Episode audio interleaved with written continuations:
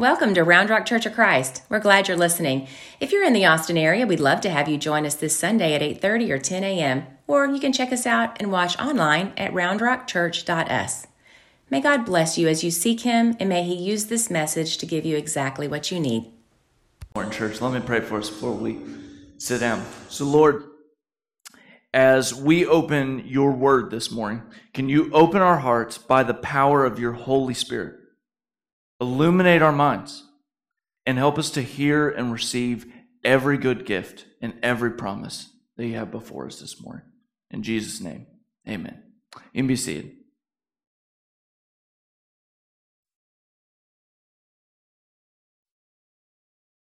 I let down my country at the age of eight years old. The scene of the crime took place in my third grade classroom.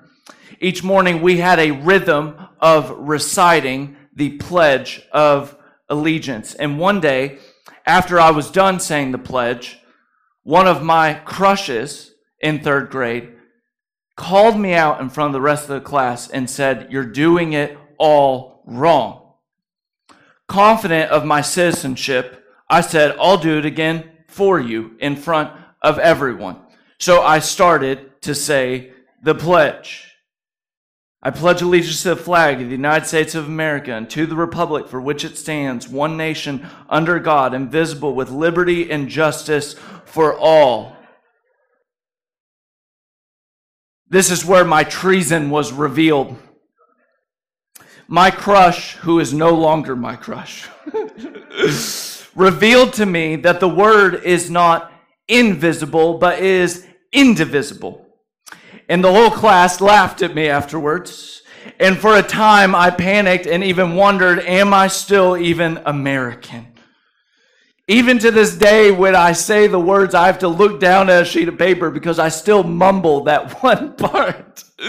because I was so used to the rhythm of saying it over and over again without giving it a second thought. It is easy to go through your day without giving the invisible God a second thought. Mainly because many of the things of faith are things that are invisible, right? Our souls are invisible. God is invisible. Our formation, our character, all things that are invisible. We divide what was never meant to be divisible.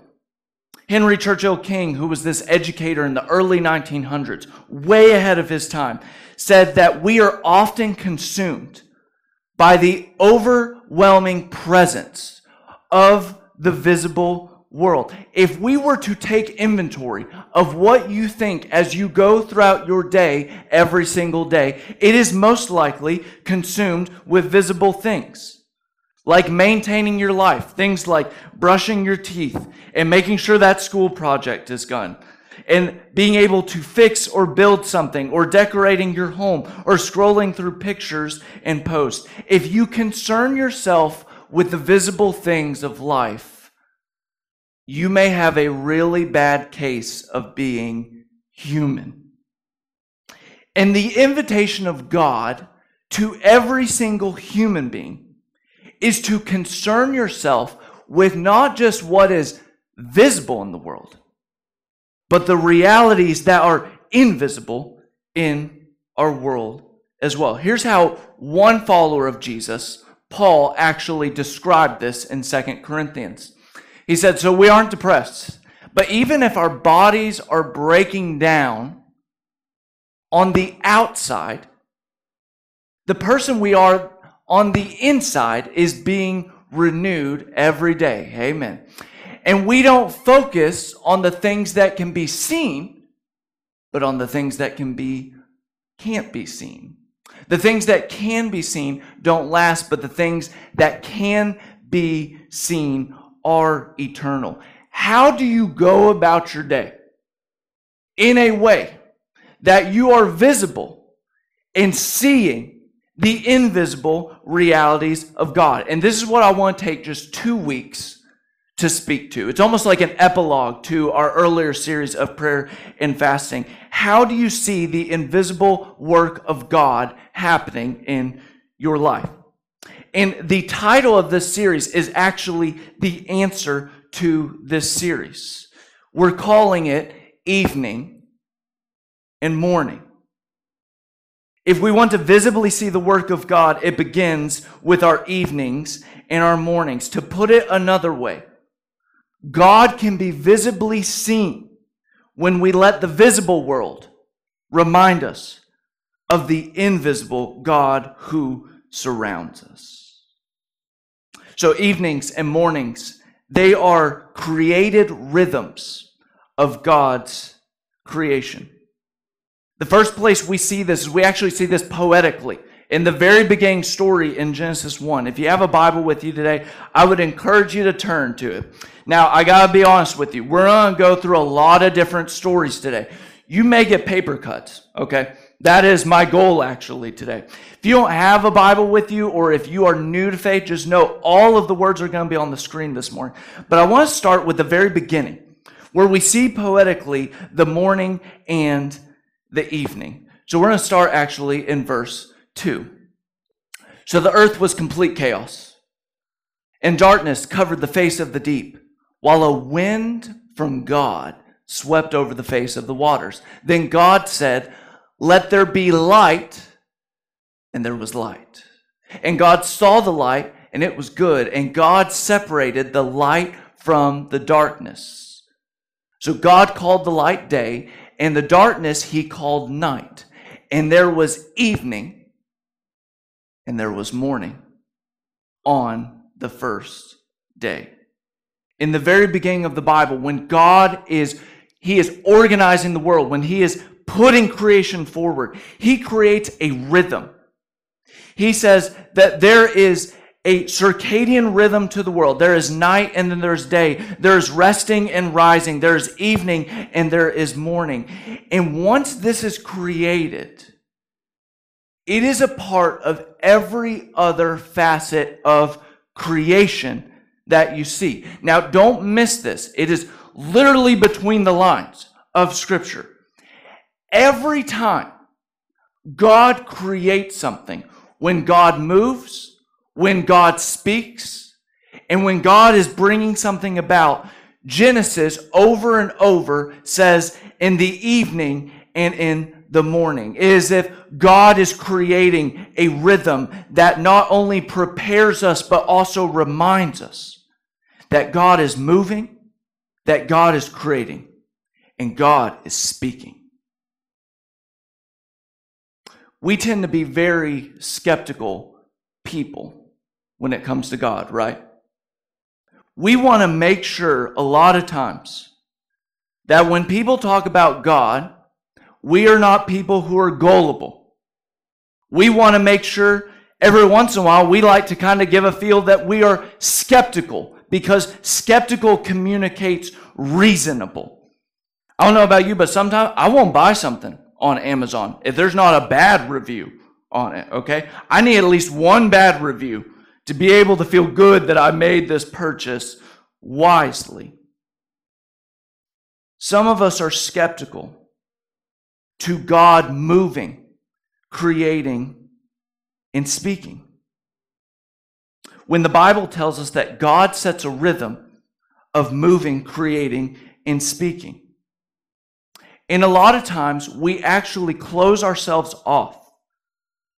To be discerning is wise, but sometimes we close ourselves off, being so skeptical that God could actually be moving about, that oftentimes we train ourselves to actually not pay attention to the times that God is moving or speaking or creating. And at some point, we all have to make the choice of are we going to make choices and practices that help us be able to catch what God is doing in the world. So, this is why I want to take just two weeks to talk about what does the Bible say about the evening and what does the Bible say about the mornings in such a way that we can catch a glimpse of what God may be doing in all of our lives. And at the end of each message, I'm going to give what I call the David Letterman top 10, okay? I'm going to give you 10 practices, although I only have five because this is network television. I only have five, but I'm going to give you five things that you could practice as a rhythm in your morning or in your evening based off of what we see in the Bible. So, the library of Scripture contains all these different genres. And one of the genres where you see this rhythm of evening and morning happening is actually in the Psalms. This is a very common theme that happens. Let me show you a couple of them. Psalm 74, verse 16, literally lays this out. The day belongs to you, the night too. You establish both the moon and the sun. The psalmist echoes there's evening and there's morning. Psalm 92, verse 2. It is good to declare your steadfast love in the morning and your faithfulness by night. And then we get to the next psalm that we heard read today by Claudia in Psalm 127. Unless the Lord builds the house, those who build it labor in vain. Unless the Lord guards the city, the guards keep watch in vain. It is in vain that you rise up early and go late to rest eating the bread of anxious toil. For while they sleep, he provides for his beloved. Did you notice that the psalmist, in starting this psalm, recognizes that it's not just visible work that's happening, but there's invisible work of God building and guarding. The good news for anyone to hear this morning is that there is a living, breathing God who is guarding and is building, not only in the psalmist's life, but in all of our lives. And the psalmist actually tells you that there is a tale tell of if you are trusting that God is guarding and building. It actually says it right here. It is in vain that someone rises up early and goes to bed late. They are eating the bread of anxious toil. If you want to know what you believe most often about God guarding and building something in your life, all you need to do is look at how you approach your evening. Who you trust, who you depend on, and how you approach your evening. The psalmist says, those who can't rest, those who are just burning up energy, are ones who trust and depend on the visible work of themselves and not the invisible work of God. Have you ever considered that your evenings reveal more about you than you even want them to? There's this author by the name of Tish Warren who actually writes about how our evenings the time leading up to you going to sleep and actually sleeping, those times actually reveal your deepest love. Think about this way if you're a brand new parent, you stay up at night because you love that child.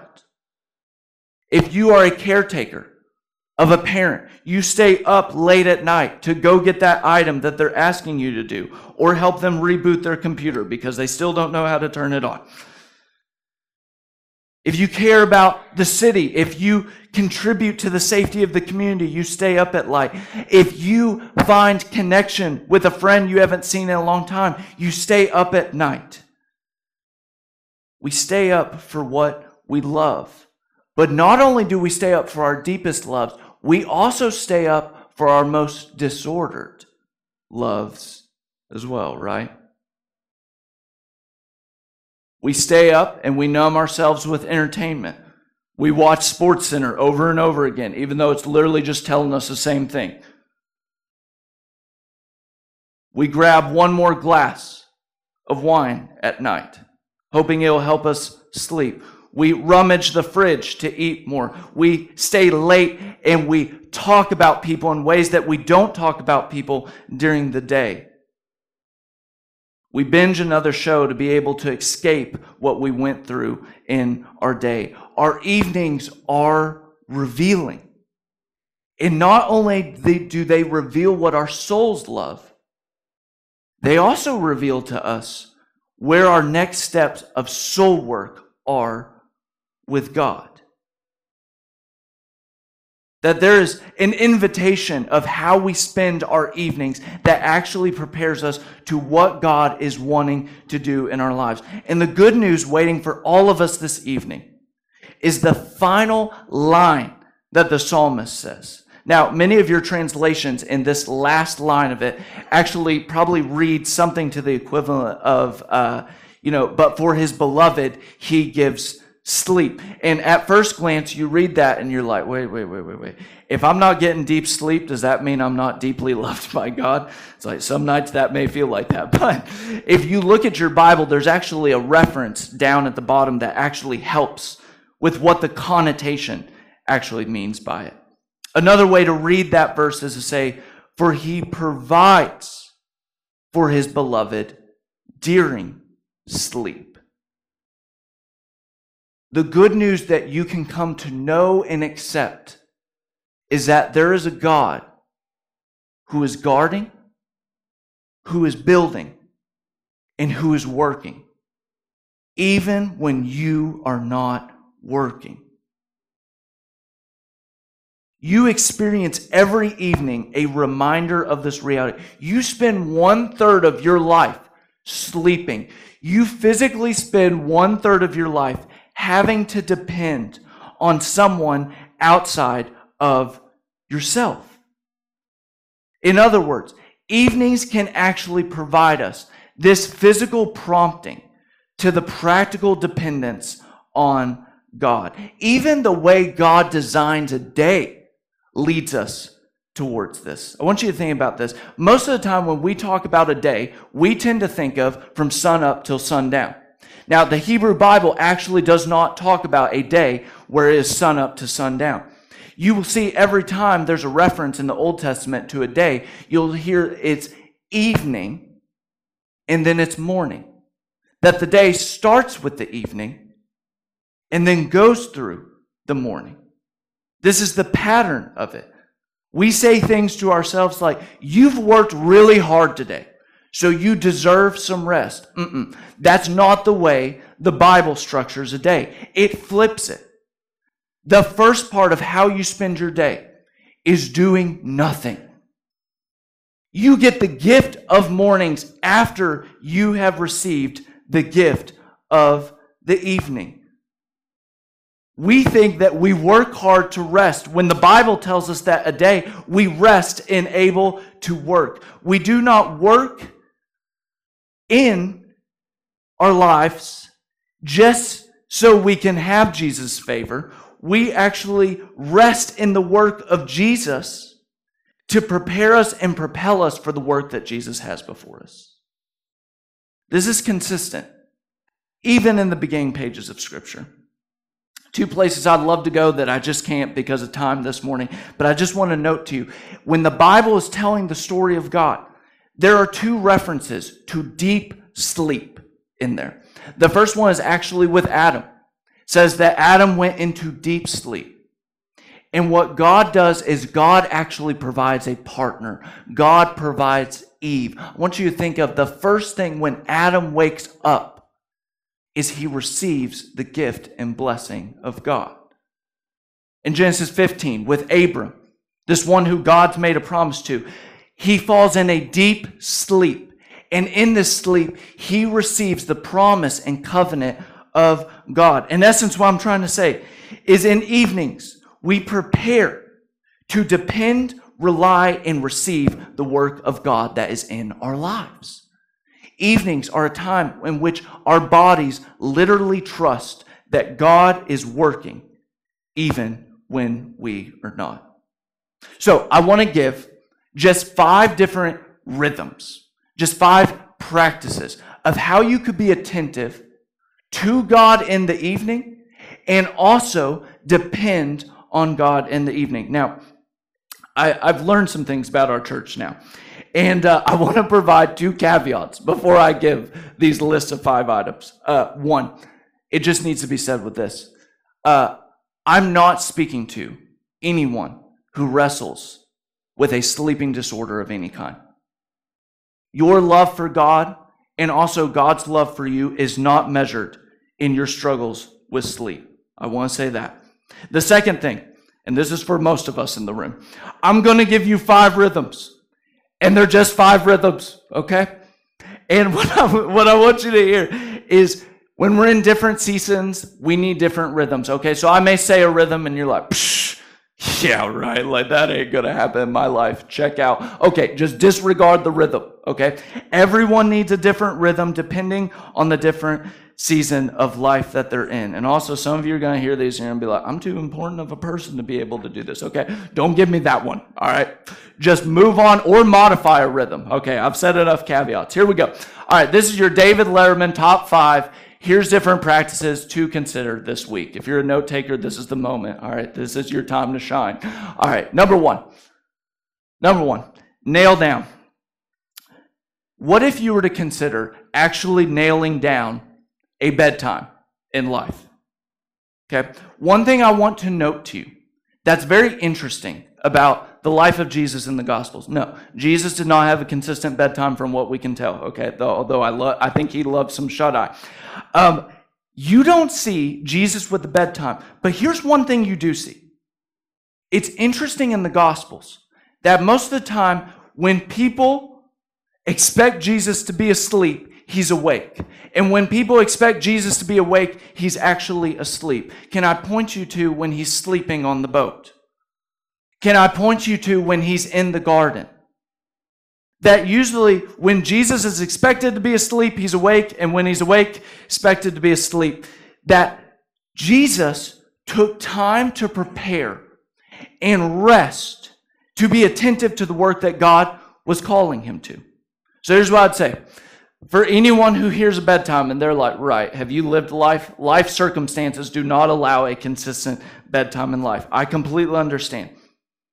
But when a circumstance is not arising, when there's not a need, why not consistently go to bed to prepare yourself for when God may call you to do something inconsistent? You know, it's extremely contradictory. Most of us have a firm wake up time. We have to be up at a certain time. But very few of us actually treat a bedtime like it is also a fixed time in our lives. None of us would say to our boss, you know, I, I get in somewhere between 8:30 and 9:30. Or at least we don't keep that job very long if we say that. In the words of John Ortberg, sometimes the most spiritual things you could do is actually just set a bedtime. Don't stay up later. Okay, so that was the first one. Number five, nail down a bedtime. Here's number two. What if you were to have a process of turning down? There is uh, one Christian that's remembered throughout history. His name is St. John of the Cross. And he has this writing, this beautiful line that's been reflected on. And I have it right here for you. My house now being stilled. Christians have actually taken this line and they've made a very practical rhythm of taking time at night to actually turn down your house and use it as a way of praying to God. It's interesting. Most of us treat our bodies like light switches. We go 100 miles per hour, and at the very end of the day, we're just supposed to drop into bed and start sleeping. I have a friend who is a sleep doctor in my writing cohort, and literally the number one thing that he says he prescribes all the time is not more medicine, it's not more techniques. He literally tells people you have to start a process of winding down at night. What would it look like for you to develop a rhythm with God of when you turn down your house, you also turn down and still your heart? What if you actually prayed for the kids while you were packing their lunches for the next day? What if when you locked your door, you actually prayed for your neighbors around you? What if, as you turn off your lights or put those blankets away that your wife never puts up, what if you pray for those people? That one wasn't a relevant example, but what if you took that rhythm and actually turned down your house and used it as a prayer rhythm? Okay, that was the second one. Turn down your house. Here's number three. What if you were to put down the device? Put down the device. I love in the Gospels that literally at one point when Peter draws a sword and he chops the ear off of a guy, I love that Jesus is literally like, put the sword down. Okay, it, it sounds like he's my grandfather being like, put that thing down before it hurts you. You know?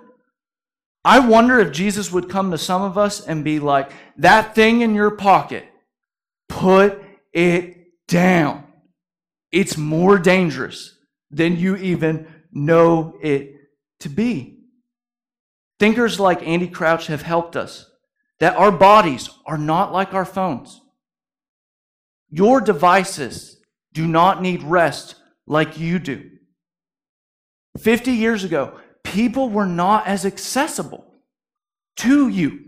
And you did not have as much accessibility to the world as you do now. What if we were to simply I know some of you are going to push back. What if we were to simply put our phones to bed before we go to bed ourselves?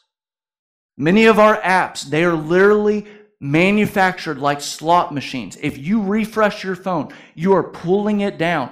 It is literally trying to get you to receive something else. I wonder what we'd receive from the Lord if we went to Him instead of receiving more posts, more text, and more shows. That was number three.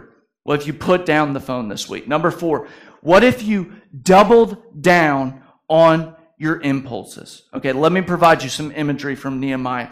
Nehemiah, in the book of Nehemiah, they're literally building this wall, and it says the people of God built by day and they guarded by night.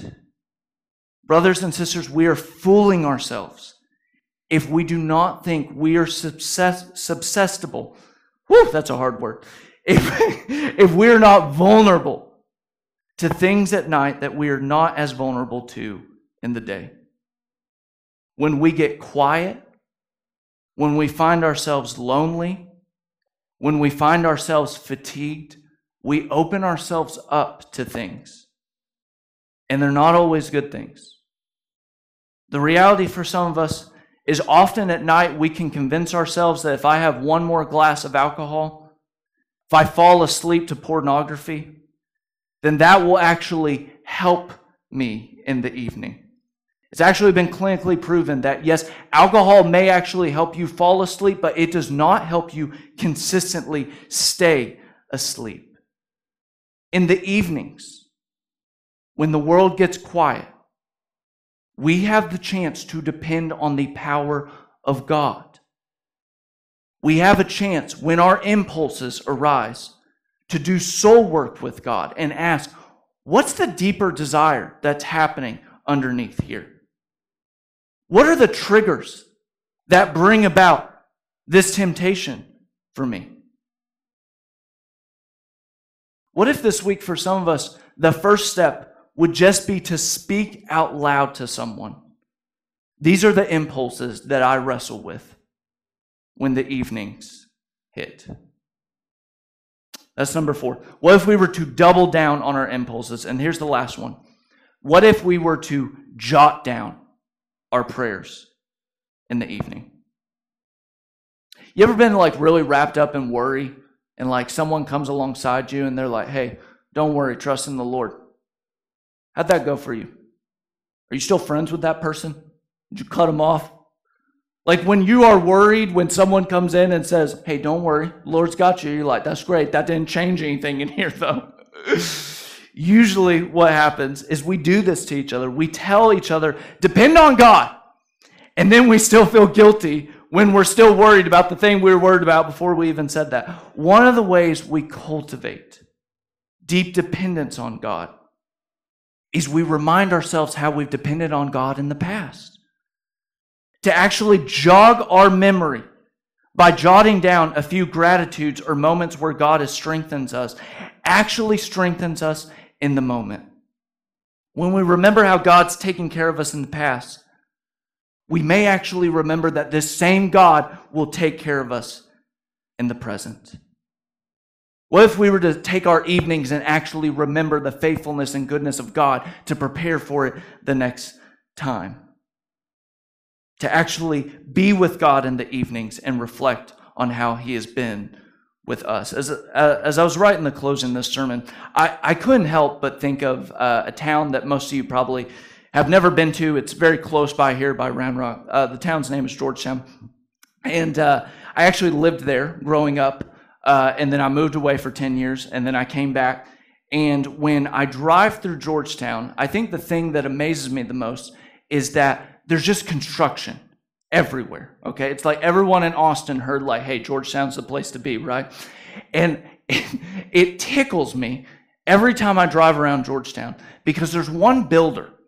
And I, I, I know the family. I played ball with them. Uh, it's Novak. And he has these signs all throughout Georgetown. And the signs just say, they don't just say Novak construction. They say another Novak project another Novak work site. And it just tickles me every time because it feels like a power move to be able to say, this is another pro. If you think we're building something, Novak's name is on it.